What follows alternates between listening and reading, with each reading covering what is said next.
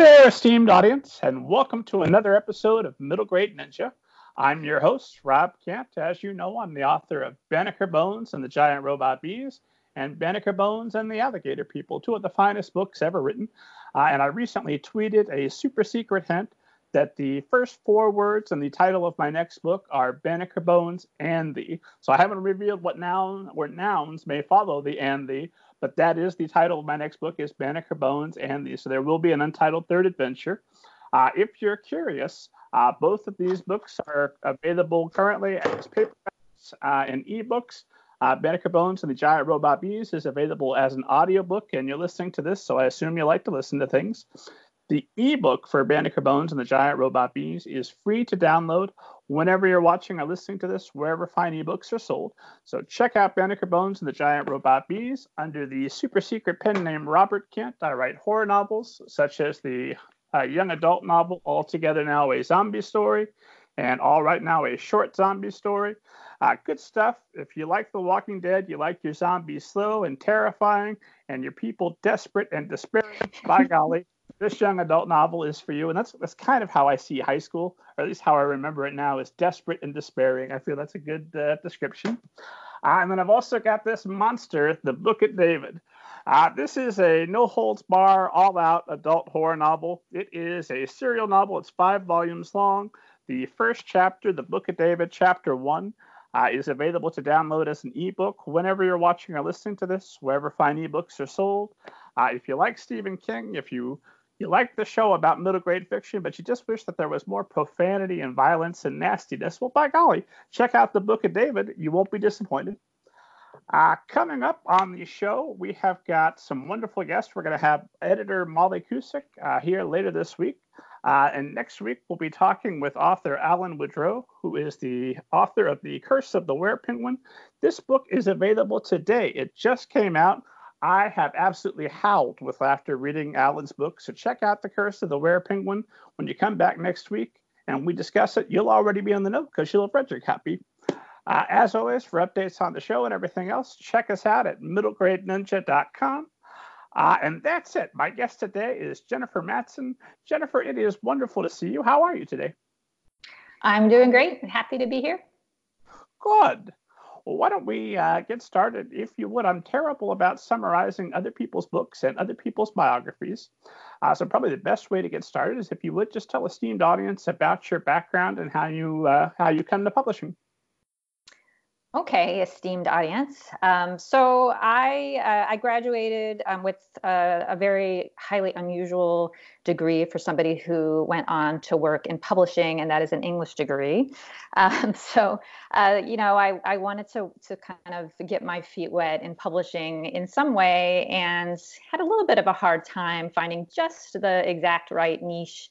So ended up taking the first available sort of job that was the closest possible and that was at Houghton Mifflin Company working in the college math textbook division. So, you know, it was pretty far afield from what I kind of envisioned publishing to be. Um, I certainly was thinking about it more along the uh, glamorous uh, fiction acquisition lines, um, and instead I was sort of counting geometric diagrams in very long mathematical manuscripts. Um, so that job lasted about a year but the cool the only reason i bring it up really is that um, houghton mifflin of course as everyone listening to this podcast probably will know is has just an extraordinary backlist of children's books. Um, you know curious george uh, the giver won the newbery the year that i was working there. And and i think just being in that atmosphere made me kind of interested in children's literature and prompted me to really remember how deeply you connect with the books you read as a kid. Um, and so I started becoming just a little bit more interested in going into children's book publishing specifically and had a few informational interviews with the editors at Houghton Mifflin Children's. Um, so what they told me is that if I was interested in in doing that, I ought to work in a bookstore, um, particularly children's bookstore. So I ended up um, working in several different children's bookstores over the span of maybe two years. Um, and that was really my segue into working in children's books. Um, and I would recommend that to anyone who's in their early 20s wanting to get into publishing. So I, I went from the bookstore experience, um, which was in Boston because that's where Houghton Mifflin is based. Um, and then uh, I go ahead. Uh, yeah. What uh, what was it specifically about working at a children's bookstore that helped prepare you for a career in uh, children's uh, literature that that uh, working in math books just wouldn't do? well, I think that the the direct um, experience of seeing kids and gatekeepers um, be drawn to particular titles in a store is really important. It's also important to to see the titles that aren't being picked up off the shelves and wind up just getting beaten up and thrown out or returned to the publisher um, at the end of the day. So it's just a, it's kind of an irreplaceable experience um, where you really are seeing point of purchase, how the books live in the point of purchase world, in a way you don't when you're kind of in the siloed in your editorial office. Um, so, so I went from bookstores to working at uh, Penguin. Um, my first job was in marketing, and I moved from marketing into editorial. Um, and worked in editorial at Dutton Children's Books, which is an imprint of Penguin, for about five years. Um, and then personal circumstances took me to Chicago from New York City. So at that point, I kind of had to reevaluate. Um, there aren't a lot of major publishing houses, although there are, there are a few very good ones um, in Chicago but the opportunities aren't quite as robust. So um, at that point, I switched to being a book reviewer for children's books at Booklist, did that for about five years. Um, and then my husband, he's an academic, so he went on sabbatical. Um, he's a mathematician, so maybe there's like a weird connection there between my first job in publishing to my were you personal together life. at the time you were working on math books? Uh, no, actually, no. so it was some kind of very deeply embedded connection. Um, so the the book reviewing job um, was at American Library Association. I worked at Booklist magazine. Um, but when he went on sabbatical, we were in California for a year, and that's where Andrea Brown Agency is based. So I realized that that could be um, kind of an interesting way to get back to some of my publishing roots. Um, I had kind of been wanting to have more hands on experience with the manuscripts and with authors. Um, I missed that part of publishing when I was a book reviewer, although there were many things I did like about being a book reviewer. Um, but it was um, great to connect up with Andrea Brown Agency, and she's just such a supportive boss and willing to let her um, her agents work remotely. Um, so I was able to remain in Chicago once we moved back from California after the sabbatical. So that was about 10 years ago, and I've been at the agency ever since. Oh, man, there's a lot to unpack there. So many uh, questions for you about your background. Uh, starting with um, uh, regular uh, esteemed audience members know it's a hobby horse of mine to get publishing out of New York City as much as possible. Ah. The, the rent is just too high. Come on out here to Indiana. By golly, you can get a whole house for what you're uh, what you're paying for a studio apartment in Manhattan, and uh, I can get a job at your publishing company. It'll be great. I agree with you is it um, what what are the challenges in being in Chicago, not centrally located? Although there there is some publishing going on there. I know the Sell More Book Show Summit takes place right there in Chicago every year now, uh, as well as mm-hmm. plenty of other conferences and events. Yep.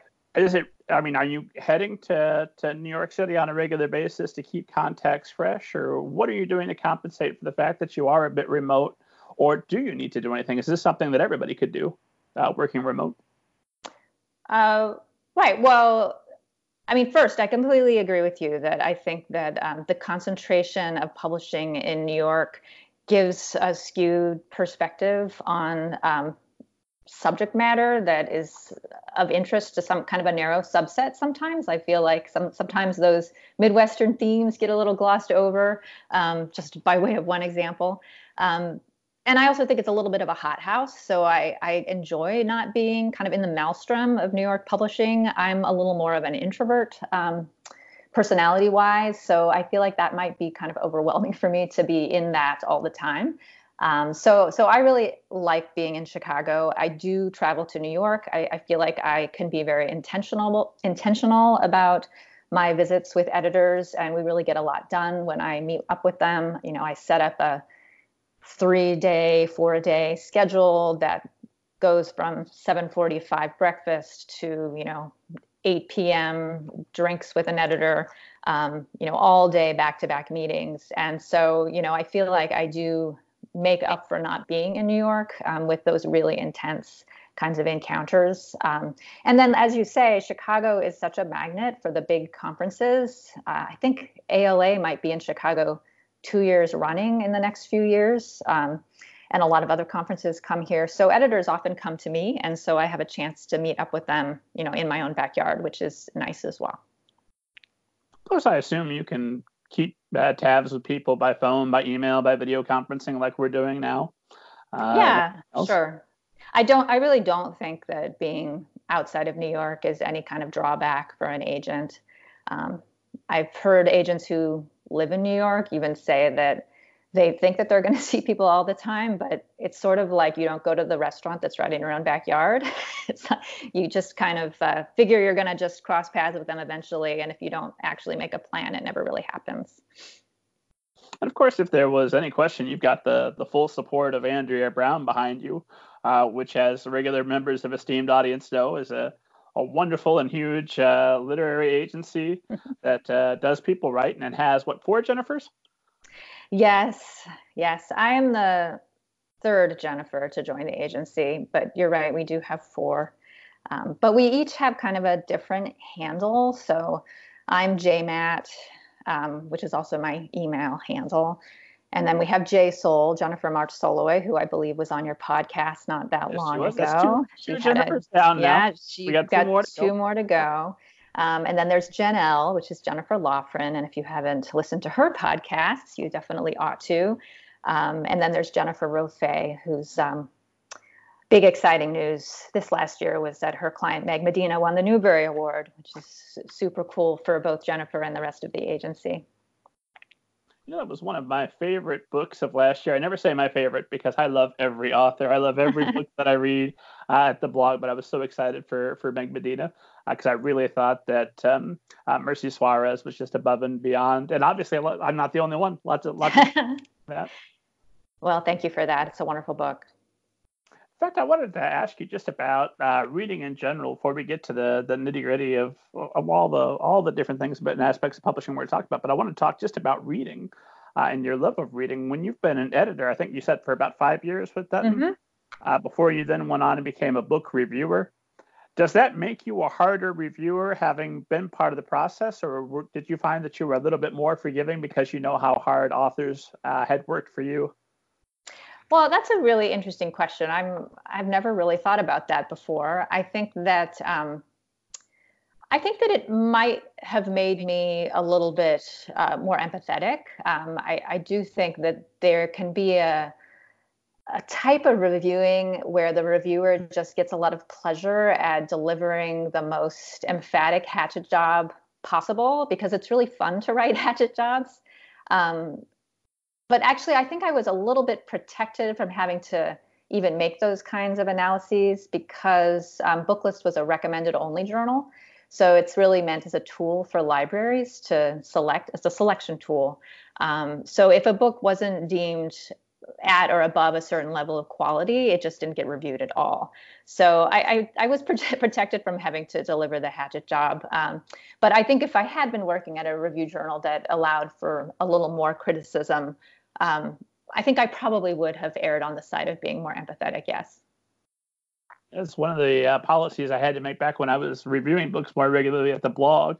Uh, is I had the um, seemingly uh, impossible policy if I only talked about the good qualities of the books. I only talked about the things I liked. I never mentioned the negative qualities, which maybe doesn't make for the most fair and balanced review you're ever going to see. But it forced me to be a lot kinder to authors than I would have been otherwise because I, I tend to be over hard on books uh, because I feel like I'm working really mm. hard. When I see some other author uh, that may or may not be their fault appears to have fallen down on the job that just makes me angrier Like, well, I, I think I think that authors really rely on the author community for support, and I think it's a totally reasonable policy decision to emphasize the positive in that situation for sure. And if I hadn't made that decision, this would be a very lonely podcast. you might be right. let's uh, let's talk. Uh, you know, let's just start with right now. What uh, esteemed audience wants to know: What kind of projects are you looking to represent, and what's the best way to get in touch with you? Yeah, sure. Um, well, starting with the best way to get in touch with me, so I don't forget that part. Um, we, uh, I accept, I am accepting queries, um, and our uh, our query policy is posted on our website, but it's pretty easy to explain. Um, if you're querying me about a picture book, then you can send me a pitch letter and the text of the picture book pasted into the body of the email, and do put query in the subject line. That way, you'll get my auto response, and you'll know that it didn't get lost in the ether. Um, and then for longer works, um, we request that you cut and paste 10 pages. And if I like the looks of that, I will request that you send me more or even send the full. Um, I think that basically covers the policy, but if uh, if you want to just read up on it in more detail, and there are some other um, parameters if you're an illustrator uh, that you'll want to follow, then you can uh, just visit our website and check it out there. And with those query letters, I never want to do the how to write a query letter because uh, hopefully by the time people are astute enough to be listening or watching this, they they know how to write a query letter. If you don't, go back to John Cusick's episode. There's a whole section on it. Uh, you can check that out. But when you're looking at a query letter, that initial pitch, what is it that gets your attention? Do you prefer to have people say nice things about you and why you're the best agent that could possibly be for them? Do you want them to get straight to the the pitch? What are you looking for? What what rules people out quickly for you? I think that the biggest thing that kind of catches my eye is just a general level of professionalism and obvious understanding of the industry. I think that there are there is a vast quantity of queriers out there who you know don't really follow the kidlit industry or understand very much about it at all and it's it's very easy to recognize those really just even from the first paragraph or first sentence of a query letter um, so you know when i when i see that somebody maybe heard me on a podcast or heard one of my colleagues on a podcast or read something that i've you know talked about on a blog um, i think I, i'm not necessarily reacting to that because it makes me feel flattered although i guess it probably does. But i think it just makes me see that the querier is kind of plugged in to the kidlit community and is working hard to educate themselves. And i think it's those clients that i've seen from experience you know go on to to have success in their careers um, because they're sort of being active participants in career it's essentially career development um, so, so I would say that's like the basic thing, you know, professionalism, no typos, just like the basic basics. Um, and then on top of that, uh, I think that if you're knowledgeable about how to pitch your work and can do so concisely, um, I think that often uh, makes things rise to the top. So when we say a, a, pitch, what's a reasonable pitch there in the query? One paragraph, two paragraphs?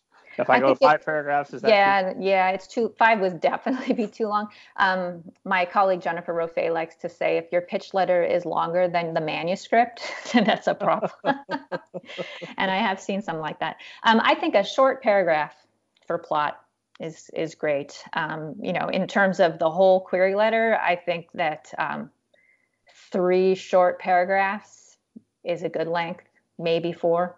Beyond that, it starts to feel a little leggy do you read the entire paragraph or do you kind of i'm sorry the, the entire query letter do you kind of glance at it and go straight to the sample to see what we're dealing with? Yeah it depends. I know that there are some agents who say that they never read query letters. Um, i'm definitely not one of those agents. I think the query letter can tell you a lot about the writer um, especially in terms of the writer's professionalism. Um, so I, I, will I will read the query letter, and I think I probably read it all. Yeah. And I particularly like to see, um, I really like to see comp titles in a query letter when it makes sense. Like it doesn't always make sense, and I, I wouldn't reach for a comp title um, if it's if you're really having to reach. But I do think that if you can um, come up with a comp title that is a is a good encapsulation of the spirit of the book you're trying to write, uh, I think it both helps me to sort of place your project in the larger marketplace landscape. Um, but it also shows me that you're reading in your genre, which is is important.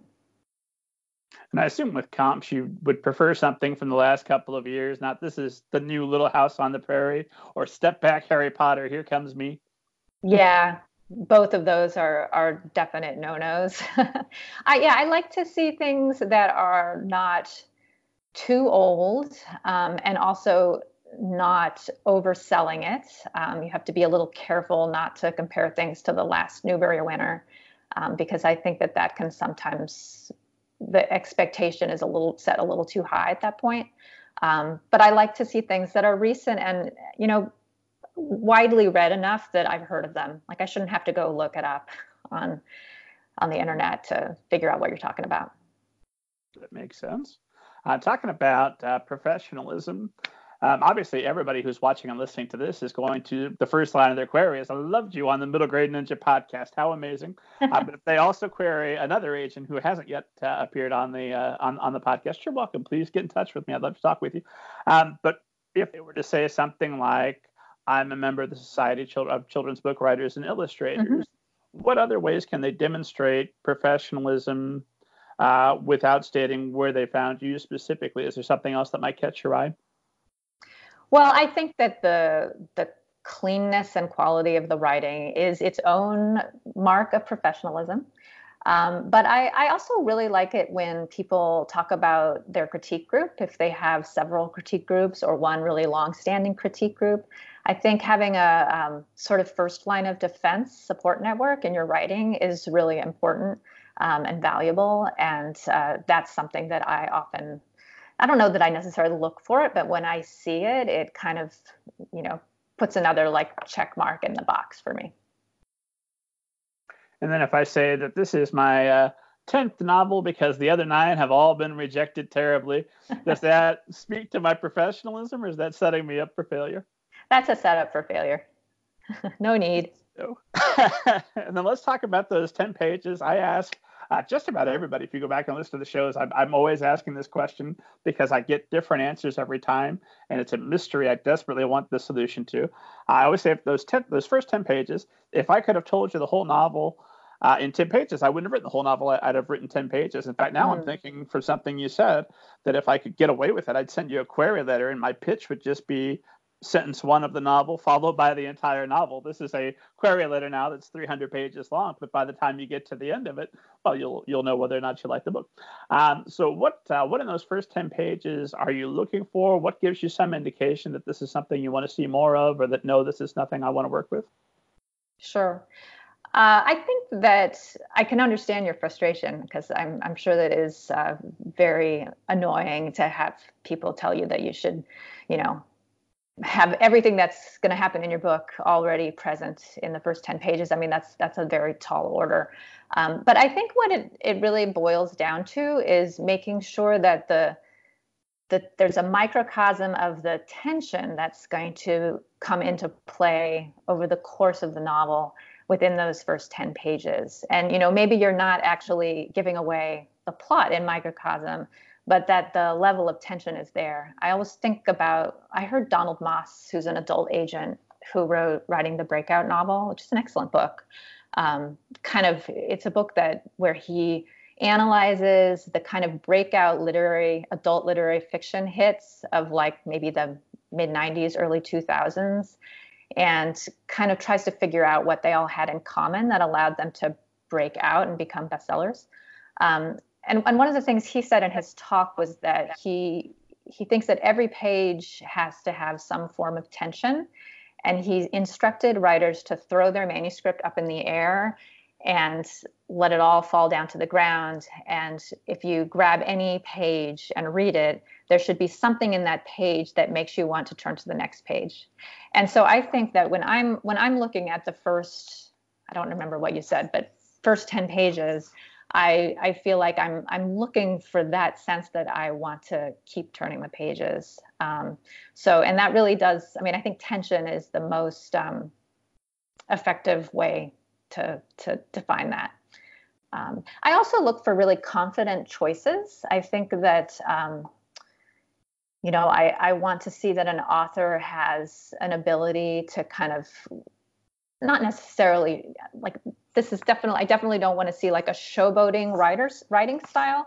Um, but I like to see, you know, the confidence to maybe drop a dialogue tag or the confidence to, um, you know, have a have a incomplete sentence once in a while if it makes sense for the voice of the character. Um, often I find that the writing style ends up being very straight and bland. Um, so I'm looking for something a little more distinctive than that in those first pages. And are you a big fan of uh, grab you by the shirt collar hooks right there in, in uh, paragraph one, paragraph two, or is that gimmicky and you prefer that you just keep the tension building by the end of the 10 pages? Yeah, I'm not a fan of that. I, I find that the author's hand is usually too visible in those devices. Um, and I can kind of read between the lines why the author is, you know, front loading the manuscript that way. Um, so, so I, it does usually turn me off to have something like that. Um, I think for some genres, it probably works well. Um, maybe horror is one, and and maybe very commercial middle grade adventure fiction is another, where you can have like a really I think Percy Jackson opens with that kind of I don't know if it's the first page, but certainly the first few first scene is a pretty intense kind of action sort of scene. Um, so I think it can be okay for some genres, but generally speaking, when I see it in a query, I don't tend to like it. All right, good to know. Good tip for uh, for queryers. Uh, so, what kind of projects are uh, are you presently looking for? So my list um, right now is a little bit skewed toward picture books, um, both authors and illustrators, fiction and nonfiction. And because of that, I think right now I'm really looking to grow my list in a fiction direction. So, um, so even though I love working on picture books and I adore my picture book clients, I think at, at, this particular time, what I'm most excited about is um, getting some more fiction writers um, into my stable. And that's not to say that I will turn away like this a slam dunk of a picture book in the least. I'm I think that they're always going to be a great love of mine, and I will probably always be prone to falling in love with them. Um, but I am putting a thumb on the scale of fiction right now. And in terms of what types of fiction I'm particularly looking for, sometimes it's easier for me to define what I'm not, that I'm not looking for. I, I don't tend to respond well to really heavily genre um, fiction.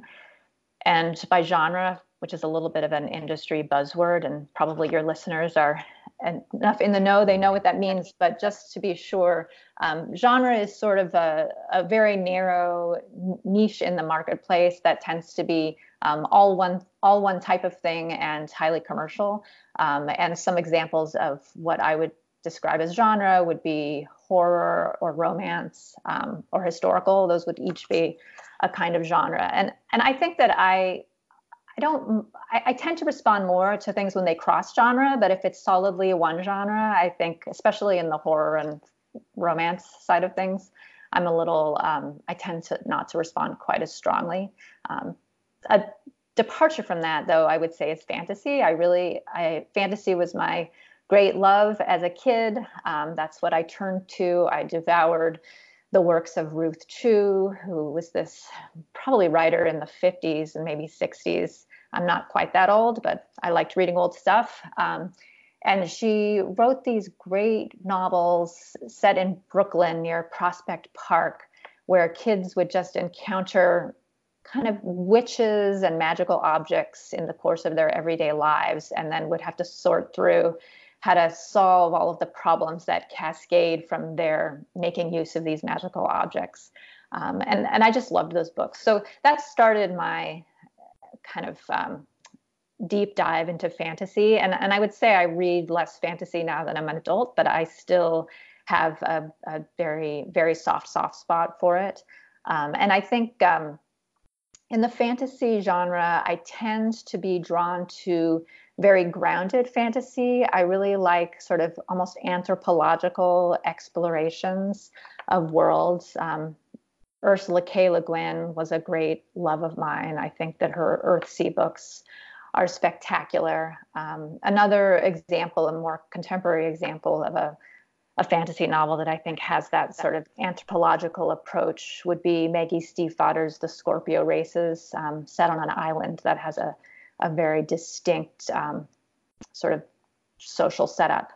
Um, yeah, those are some of my favorites. And so if I could if I could uh, get some fantasy submissions along those lines, I would be thrilled.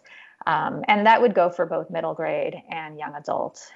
And then, you know, across the board, I'm looking for uh, manuscripts that just reflect the diversity diversity of our world and, and all the the different meanings of that word. Makes sense to me. And I wanted to ask you because I've been look, pouring over your uh, uh, submission requirements and your manuscript wish list and all that, mm-hmm. all that stuff. Um, I wanted to ask you. You had said that you're looking specifically uh, for an author's point of view that is distinctive and well developed, uh, which sounds like voice to me. Uh, yeah. And I'm always curious because this this ever ephemeral idea of an author's voice. How would you define that? How do you know when you've got an author who is distinctive and well developed in their their point of view? Yeah, I feel like that's just it's it's often such a um, in, intuitive response that it's it's hard to specify exactly what that means um, and i think it, it probably goes back to, to what i said before about the first 10 pages needing to show kind of a confident authorial hand um, i think that that sort of there's a certain level of confidence that that comes with being able to write from a distinctive point of view um, so those two things are really intertwined um,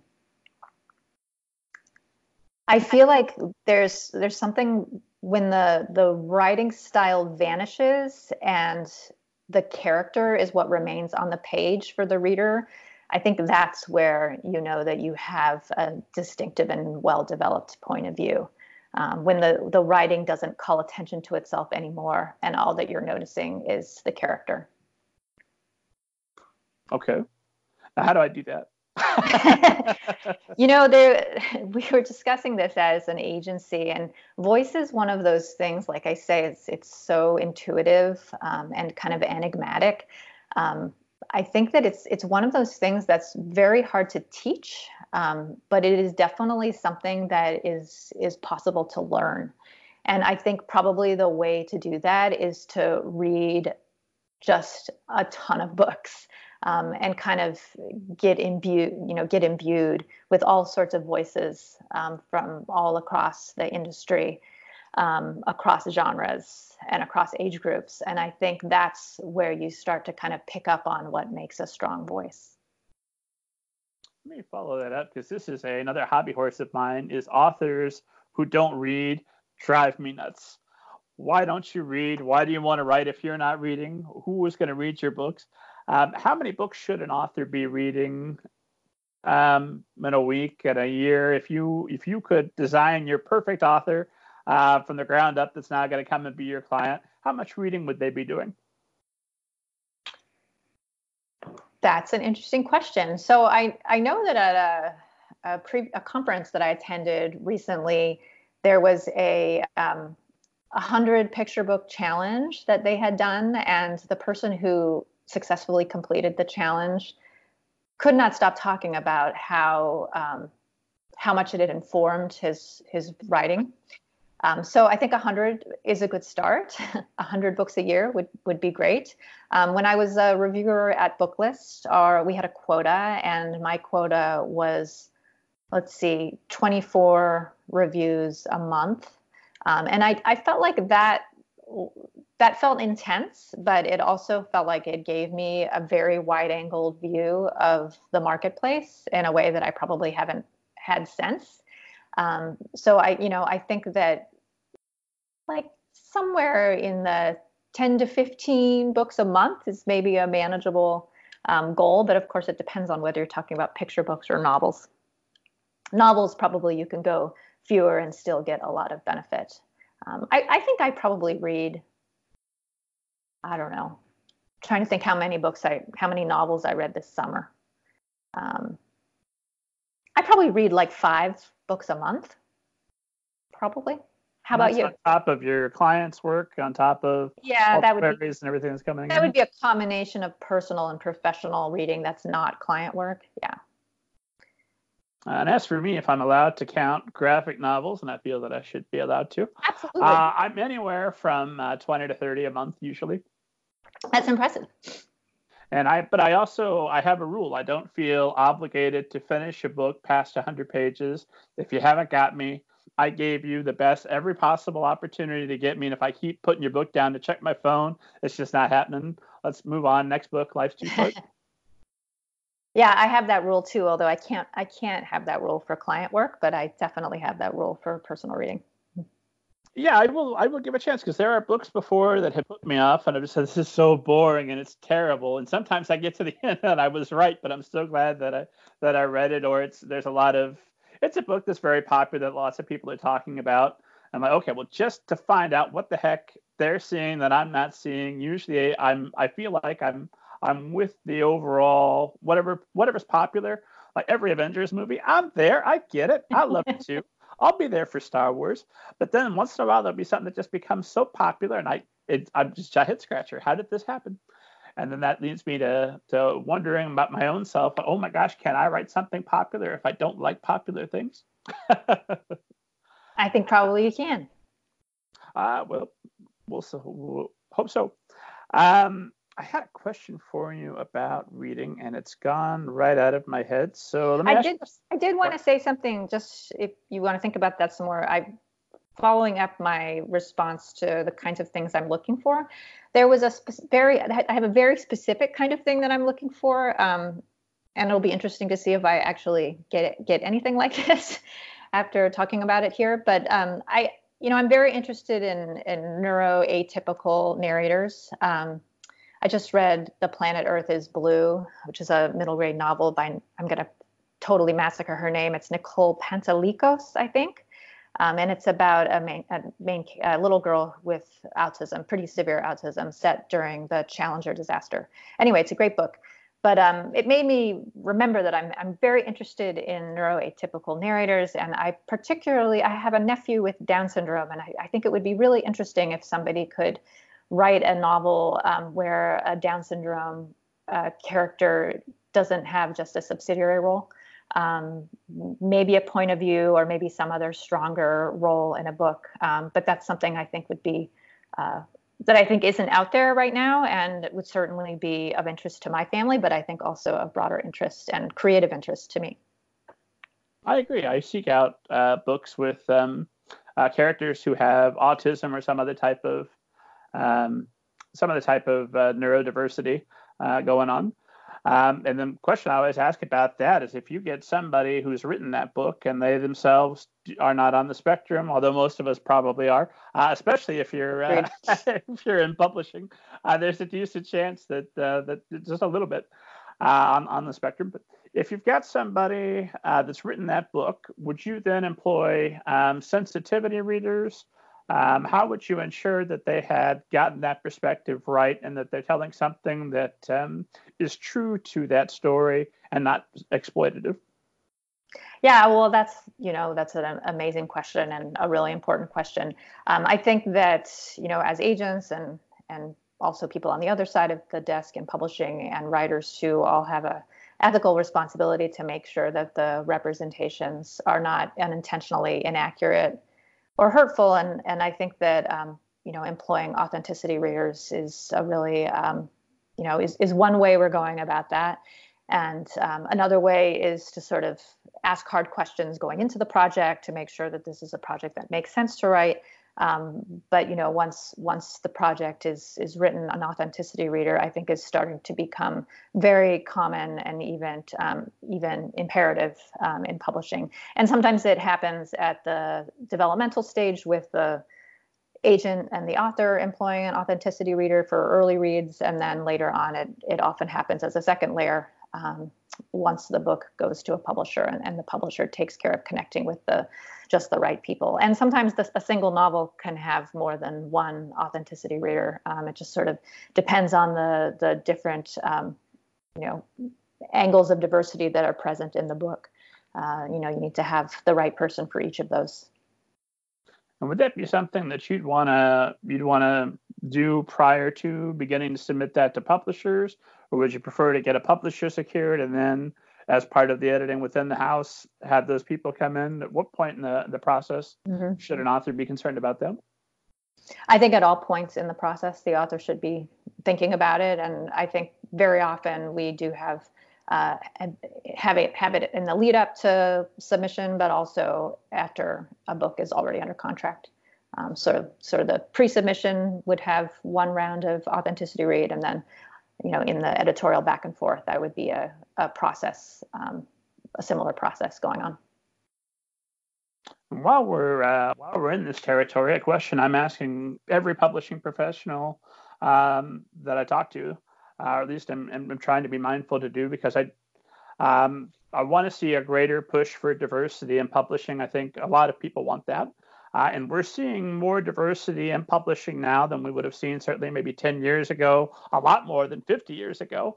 Uh, but there's still a long way to go. So, what are you seeing publishers do? what are you personally doing to help increase diversity in publishing's offerings? Yeah, well, you're so right that it's better than it was, but there is certainly a long way to go. Um, there's, you know, still a great disparity in the number, especially not especially, but thinking about some statistics I heard for picture books, like the the number of picture books that have children of color on the cover versus animals or white kids of color. It's it's a very small um, and upsetting percentage. So and I and I think that the awareness is now there um, across publishing um, and among writers as well.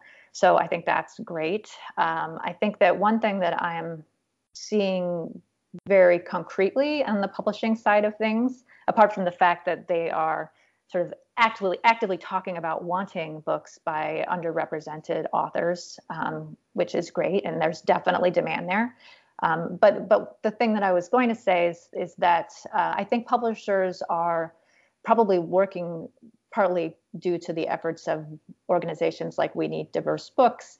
Um, they're supporting internships and other programs to kind of make sure that the, some of the structural racism that goes on in preventing people um, people of color from getting being able to have jobs in publishing because it's such a expensive city in which to live which is i think something you alluded to earlier it's just a ridiculous place to try to um, carry on an early career um, so some of these internships that are specifically focused on you know developing uh, editors of color and other pro- publishing professionals of color i think are really having an impact. And i'm i'm, I'm seeing um, just in the past 10 years the the number of kind of professionals at the editorial assistant level um, from backgrounds that you know aren't obviously white um, is definitely increasing, and I think that's just going to it's not going to happen fast enough probably, but I think it will gradually kind of change the face of what's getting published. Um, I think the use of authenticity readers is becoming um,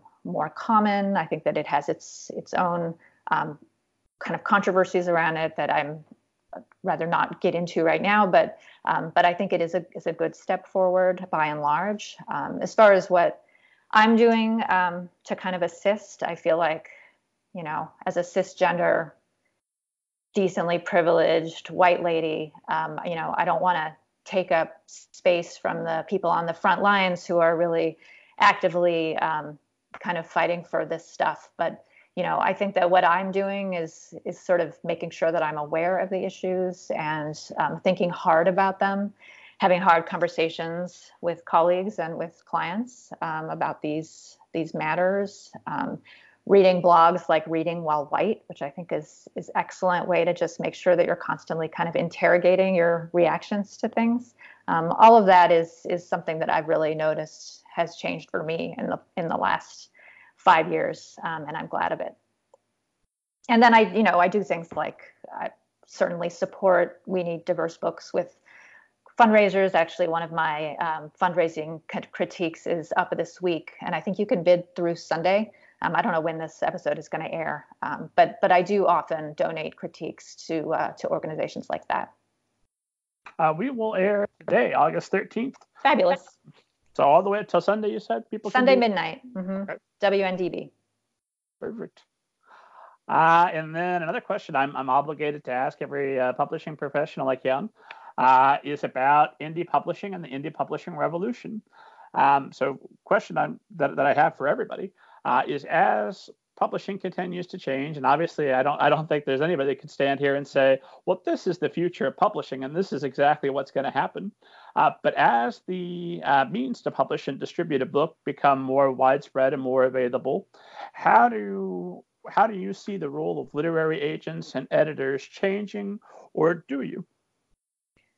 I don't really see a big change there. Um, I think that I think that the possibility of self-publishing or indie publishing, um, to use the, the more common term today, is is great, and I think it's great for certain people. Um, I think, in particular, uh, there are lots of writers out there who you know waste a lot of time and money on projects that are probably not going to ultimately be very marketable in mainstream publishing and you know just to have the possibility of holding a book in their hands like maybe it's a family story or something like that um, i think it's wonderful to be able to point like when i meet writers like that at a conference i love being able to point them into the in the direction of like amazon kdp or some other platform to be able to to get that book done so I think that's great. Um, as as far as is it changing the face of publishing?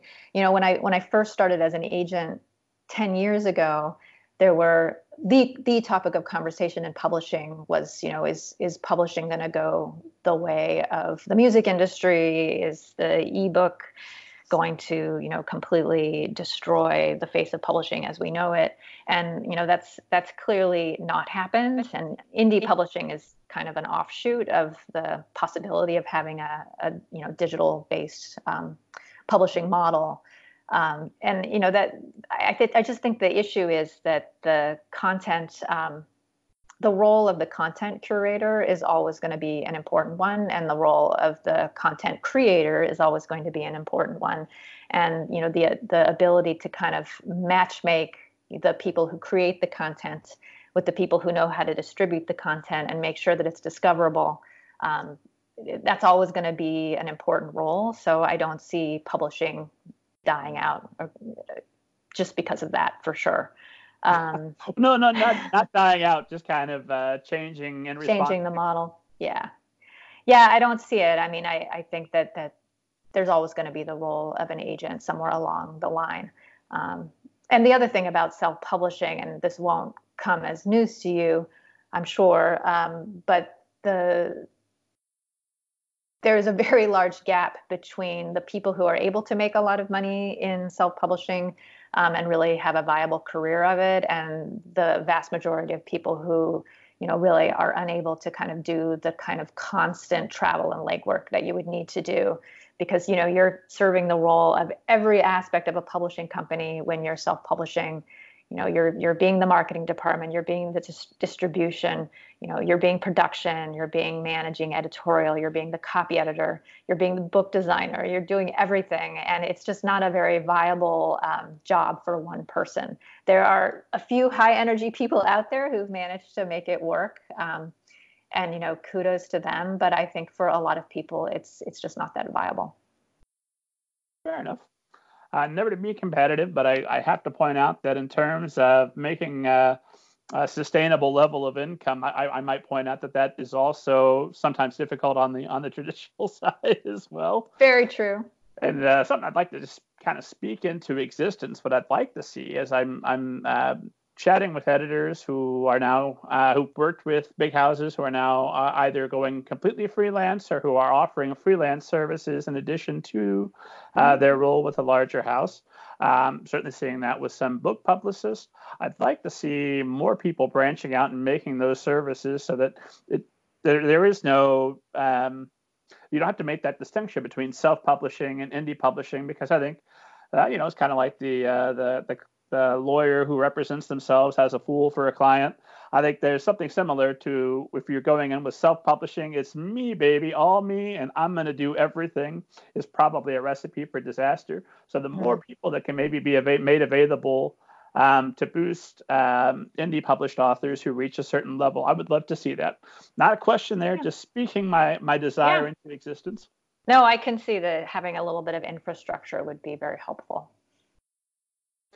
One more question I'm obligated to ask because we wouldn't be the Middle Grade Ninja podcast if I didn't ask it, and then we'll move on and we'll talk more about agenting. But Jennifer Mattson, have you ever seen a flying saucer and do you believe it? I have never seen a flying saucer. I don't disbelieve them. I I think that um, you know I I'm a as I said I'm a great lover of fantasy and speculative fiction, and that includes some forms of science fiction. And I think that in order to really love those genres, there has to be some corner of your being that believes that there is probably life out there. And also, I think right now, with all the dire reports about climate change and food shortages and di- disappearing biodiversity, and I won't get any further into politics than that, but uh, with all that, I feel like it's very reassuring to me to have that belief. It would be um, very satisfying and, and, and great for us. On the other hand, as a storyteller, I'd be a little bit annoyed that we've got a, a Deus Ex Machina happening right in front of us. A God lands on the battlefield and sorts everything out. No, humanity, get your stuff together. We can, we can do this. let's uh, turn our attention to more terrestrial matters. Um, let's talk uh, a little bit more about ancient things. Something specific I wanted to ask you is your client, uh, Kate Hannigan. Mm. the, her novel, The Detective's Assistant, won the uh, 2016 Golden Kite Award. Yep. Uh, it was a booklist editor's choice. It, garnered several other bits of official praise. obviously, Kate Hannigan was probably doing an extreme happy dance. That, that, that had to be a good moment for her. Yeah. Uh, in fact, Ms. Hannigan, if you're listening, please come on the podcast. Tell us about it. We'd love to hear. Uh, but what's that like for you as the agent of the book that's uh, that, that that's winning all the awards and that everyone loves? Well, I mean, it's delightful. I think that the, the the especially delightful thing is when you see the good stuff start to snowball, and that's how it feels when good stuff starts to happen for a book. It doesn't like it's like this epiphenomenon that descends itself upon you. It just starts to the good news starts to roll in, and then it kind of feeds upon itself. Um, and it's it does really feel like it has its own momentum after a while, which is just a lot of fun to be along for that ride. Um, but as an agent, you know what's so great about it is just seeing good stuff happen to such deserving people. And Kate Hannigan is definitely you know at the at the top of the deserving heap. She's um, you know she's somebody who has worked really hard for years not just on her own work but in developing um, support networks for writers in her community. She started a scbwi branch um, in her neighborhood which is hyde park chicago. Um, so she's you know constantly doing a lot of hard work reach and outreach to make sure that she gets great um, speakers for for her community. Um, she also does some blogging, interviewing authors. So she's just done a lot of kind of groundwork layering. um, and so it's it's great to see some of that hard work really pay off. Uh, and you know, it's it's interesting. Kate, um, she she talks about having had this kind of eureka moment when she was sort of in that struggling part of her career early on where she had a long-time critique group, and one of her um, very valued critique partners took her aside after a particularly frustrating critique session. And her critique partner said, You know, Kate, when are you going to start taking yourself seriously as a writer? And somehow that statement really resonated with her, and she somehow realized that she was kind of not taking she was take was not taking kind of a professional she wasn't taking an approach to her writing that would um, give it center stage as a career in her life. Um, it was you know it was moving it from like hobby or kind of an airy fairy calling and moving it to center stage so she could really double down on kind of figuring out what stories she wanted to tell and how best to go about telling them.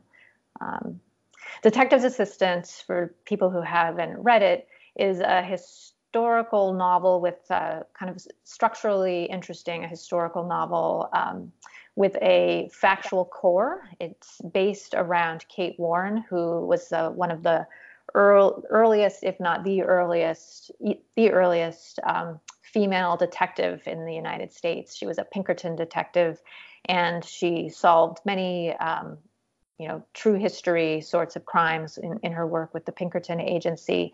Um, and the spin that Kate brought to it uh, is that she invented a niece of Kate Warne who comes, who loses her family into various forms of tragedy, um, and comes to live with Kate as her ward uh, in Chicago. And so she kind of has a, you know, front seat view to the mystery solving that Kate Warne does with the Pinkerton agency. And it crests to this um, wonderful climax that happens to involve Abraham Lincoln, which is a true story. Um, so there's a lot of uh, there's a lot of curriculum tie-ins with this book because it involves some actual history there's this great feisty woman at the center of it and then this empowering girl character.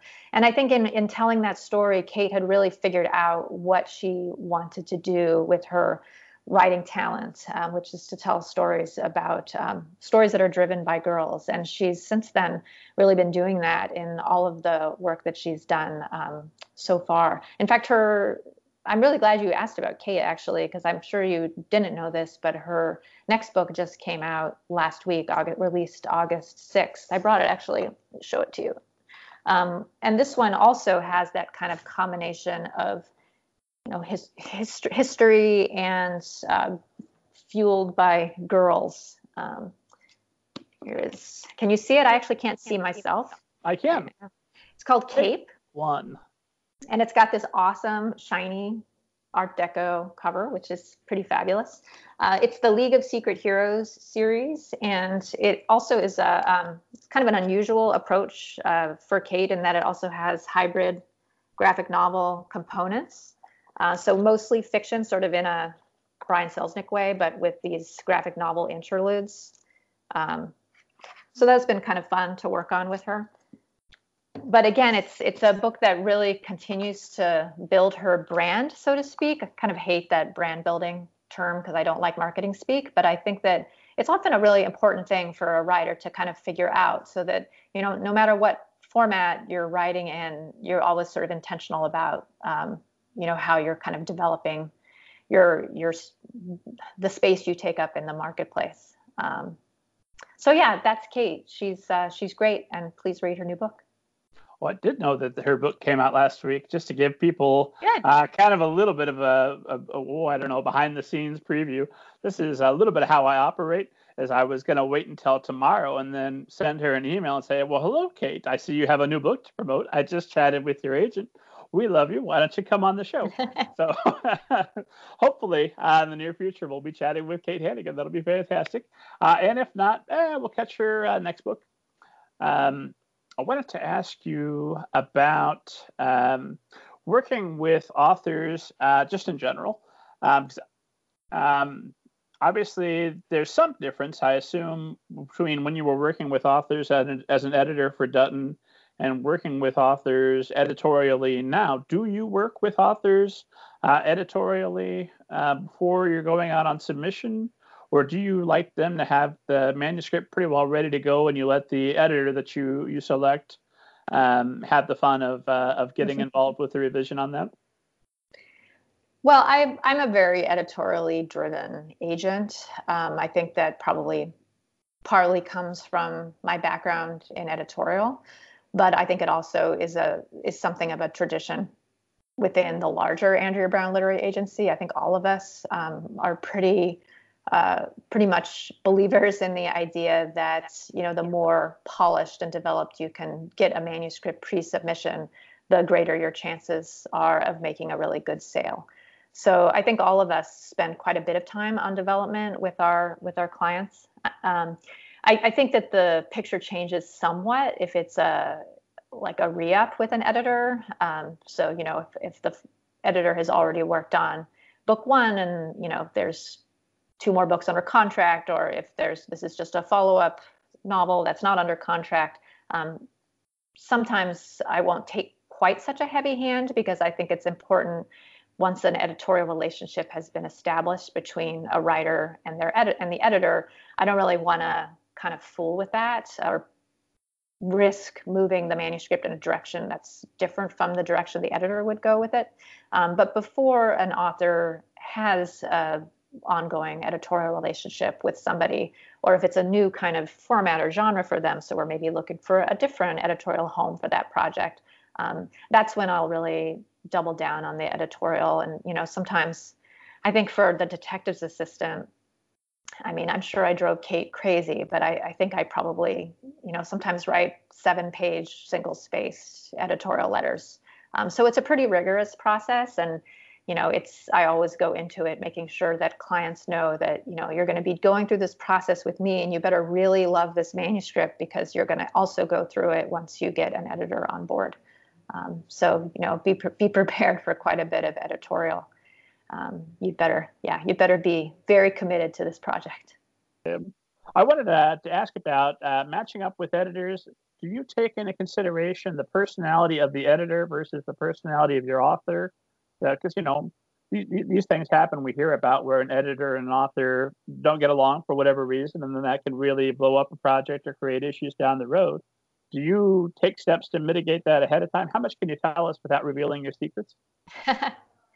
Yeah, I think so. I mean, it really is like a matchmaking process. I'm sort of a yenta. Um, and I think that part of the reason agents like to meet face to face with editors as much as they can is that you do kind of glean some sense of their personality and get a sense for whether you know two people would be a good match. Um, and so yeah i definitely take those things into consideration. Um, you know, it's not particularly it comes into play particularly if you have you're lucky enough to have a project that goes to auction and there are two or three editors bidding and then or more and then you really have to think about those things because at that point you're not trying to decide whether you're going to have a home for the book or not you're trying to decide you know which is the best possible home for that book so so that's when i i often will really think hard about whether the personality is a good match. But but I think I'm thinking about that at some level, even when I'm formulating a submission list. Yes. And when you're uh, submitting, are you keeping your authors informed every step of the way, or do you do you let them decide how informed they want to be? How do you handle that? Yeah, I think that it's pretty important to make sure that editor or that clients are kept informed about what's going on with their own work. So I will I'm pretty transparent about sharing submission lists with my clients before I go on submission. I think that's really something that all agents should do. Um, you know, because I, I also often find that my clients, because they often will attend conferences and make connections separate from me, it's important for me to know whether they have further ideas to add to a submission list. So it's really a collaborative process um, at the end of the day. So I'll I'll share um, submission lists and then I also share responses when they come in. Um, absolutely.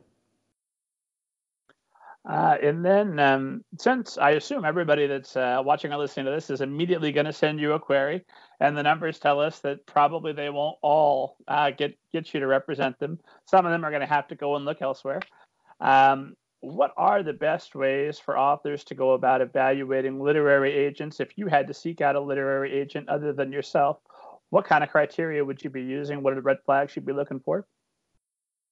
Yeah, well, I mean, I think that there there are lots of resources online to kind of um, you know go through a checklist of of how to distinguish an agent from what we fondly or not so fondly call schmagent. Um, schmagent being somebody who you know just kind of hangs up a shingle, but but maybe doesn't have much experience or even really understand um, how how to be an ethical agent. Um, certainly, you know you need to make sure that they're not going to be charging commission higher than the standard commission rate. Um, they certainly, I mean, this is absolutely should not be charging any kind of reader's fee. Um, you know, and, and you want to have a you want to have a conversation with them before signing on any kind of dotted line to make sure that their kind of larger philosophy and even personality is going to be a good fit with your own. Um, you know, you want to ask questions like, like what's your communication style? How frequently will we be in touch? Um, how editorial editorially driven are you as an agent? And and you know if you're looking for someone who can really help you develop your work then that's something you should be looking for. Um, you know if you if you'd rather postpone that to you know to to getting an editor on board then then maybe that's not something you're looking for. So you know you, you just need to make sure that you know what your priorities are and and do the research to to get matched up. And I think some of the the ways that it's um, that I've I've heard from clients um, that they've found uh, to narrow down that master list of dream agents um, is attending conferences. You can often meet up meet up with agents personally there and, hear what they're all about. Um, listening to podcasts like this one, um, you know, you can also uh, look at the uh, Association of Authors Representatives and see who are members and who aren't. Um, that can be kind of a good litmus too, whether somebody's an agent or a schmagent. Um, I mean, so those are some of the things off the top of my head. Somebody also told me that you can um, search agents' names in quotation marks on Amazon, and the agents that search will bring up any mention of that agent in an acknowledgments page, and that can help you figure out which agents represent what, um, which I thought was kind of a cool tip. Um, but of course, if you uh, if you are a publisher's marketplace member and you can get a free membership for the first three months or something like that, you can find out all that information too. What deals um, particular agents have struck with which editors. Sense to me. And then um, I know we're we're running close to the end of our time. Uh, I do have a couple of questions I, would kick my own butt if I didn't ask you about. uh, one, I wanted to make sure I asked you just about Andrea Brown because I forgot to to ask Jennifer March Soloway about this. Okay. Uh, what uh, what are the advantages of an agency like Andrea Brown versus another agency? Just I just want to give you the platform to sell us on Andrea Brown. Tell all the authors uh, listening and writing their uh, their queries towards you. What does Andrea Brown have going for it that you've been there 10 years and no other agency could touch? well, I, I love talking fondly about my agency. Um, you know, I think that there are lots of different agencies out there, and and you know, many that do wonderful things for their clients. But but you know, I always love to to tell you the great qualities of my particular agency. So one of the things is that Andrea Brown, um, with quite a bit of foresight, um, established ABLA. Uh, which is the acronym by which we normally refer to it, um, established it 30 years ago as the only, I think, the only uh, kid lit exclusive agency. So it was the, the only children's specialty agency at the time. And this was, you know, years before Harry Potter. So, you know, I think that Andrea had quite a bit of foresight to realize that a children's lit specialist agency could really make a go of it. Um, and it, and it certainly has. So we're we're also extremely collaborative as an agency, um, and I think that even clients of the most junior agents reap the benefits of the experience of the most senior agents um, because we're in constant conversation. We're frequently discussing fine points of contracts to make sure that we're getting the best terms for our clients. Um, we're constantly kind of mooting, uh, you know, even to the level of the tone of an email that one of us might be sending to an editor about a sensitive topic you know we're we're sharing that and making sure that it's going to come across right so so we have just a very collaborative atmosphere and i think that um, I think that just sort of tells you something about the the people involved. You know, we're I, I feel like we're we're just very nice people that want to work with other very nice people, and I think that we're successful with that a lot of the time. Um, the other thing that's kind of more uh, of fiscal importance to clients is that because we are a bigger agency, and you know we have um, we have the clout of a bigger agency that also represents some New York Times best-selling writers. Um, and some award winning writers like Meg Medina, who we mentioned earlier.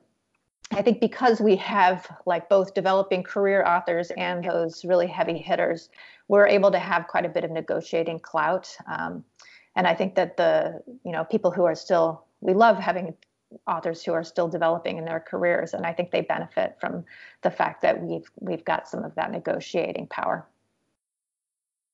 You mentioned Meg Medina again, and we, we can't ever talk enough about uh, Meg Medina. I should just point out there, if, on the off chance that uh, Meg, if you're listening, there is a cameo appearance from a character in Banneker Bones and the Alligator People named Mercy just for you. That, that's Aww. how excited I was about Merci Suarez changes gears. I love little Easter eggs like that. That's cool. And then uh, gosh, you, you'd asked me before we got started, gosh, will we be able to fill up uh, the whole time? Absolutely, and more. It's it's not a concern. Not a uh, concern. a question You're I right. wanted to ask you specifically because it was just something so so unique and interesting uh, that I saw when I was stalking you online here um, was that uh, you had read something by Anthony Trollope. Am I saying is it Trollope or Trollope? Oh, I'm so happy you're asking me about Anthony Trollope. It, uh, set you on a mission, you said, to read his oeuvre. So what a what a very personal, specific question to you. What was it about his writing that sent you on this mission that you had to read everything he'd written? Well, I mean, Anthony Trollope so late 19th, uh, mid to late 19th century author. Um, and I think that he's often compared to Dickens because his output was about like just equally prolific and also equally widely read in his time. He was not one of these authors that like came to fame after his death. Like he was really popular in his time. Um, and I think that what I love so much, and, and the particular books that I read by Anthony Trollope, which I'll recommend to your esteemed listeners, um, is the Barsetshire um, cycle, which is a series of six books, and they're all set in this um, kind of imagined provincial uh, British community where the cathedral is the center of life and it just kind of focuses each book kind of focuses in a different way on a different family um, and all the machinations that they get involved with um, over the course of maybe two or three generations. So it, it's one of these i don't watch a ton of television because um, i just don't have time with my kids and work and, and whatnot. But i feel like reading the trollope series because it's kind of a deep dive into this web-like community it's kind of my personal experience of binge watching a Netflix series.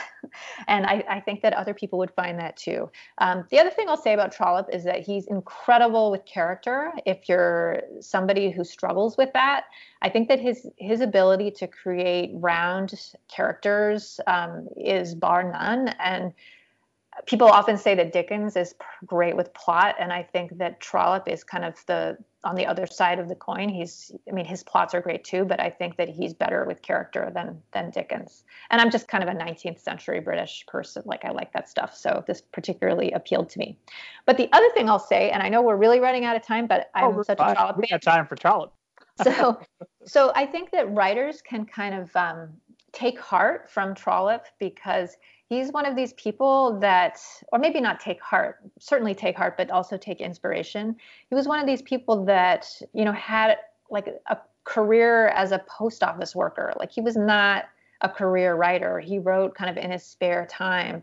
Um, and he he also had a very um, rigorous schedule that he kept to to be able to keep up with his uh, word count output, which is like you know 250 words every 15 minutes or something crazy like that. Um, and in fact, he had a special desk made so that he could write on his way back and forth to work on the train to to the post office. Um, and in the end, like he never quit his post office job. He just kept on going with that and still wrote something like 45 books over the course of his life. So I think that every writer can kind of glean some um, some inspiration from that level of of rigor to one's craft obviously the uh, members of esteemed audience who've listened to this have now learned that they need to be reading a minimum of at least 20 to 30 books a month. So you can knock out uh, the works of anthony a, in a couple of months here and, and, still have plenty of time for everybody else. Um, jennifer i could talk to you uh, forever. I know that there's so much more information you have to share that i just haven't asked the right questions to get out um, so in an attempt to last minute catch any inspiration that we might have missed is there anything we haven't talked about? Is there anything that you wish that any uh, writers uh, or members of esteemed audience who are listening, if there was one piece of advice you could give them, if there was something you'd like them to put into practice, what, what would that be? Hmm. Well, I think that I would just go back to what I mentioned about Kate Hannigan's kind of eureka moment. I think that the um, the realization that you need to take yourself seriously as a writer is i think something that can apply to a, a lot of writers at lots of different stages in their career um, to, to really like make it center stage in their lives and you know just kind of drill down into it as uh, as assiduously as you can. And I think that's the way um, that you can eventually have success. I mean, the, the clients of mine that I see having success and it's it's the building kind of success that is so much more common and lasting than the instantaneous success. Um, those clients whose careers have built successfully over time are the ones who are really just um, you know digging away at it every day and not and not getting frustrated. So i think uh, it's a combination of kind of taking yourself seriously approaching it professionally and having the resilience and grit to to not um, to not give up after after a few failures or even more than a few failures because um, certainly you know even even clients of an agency experience failure pretty regularly. Um, and i know because i have to deliver that news um, you know somewhat frequently.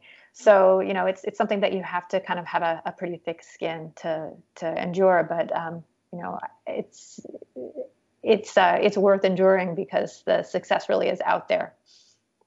Is there any way to be an author and not get rejected No.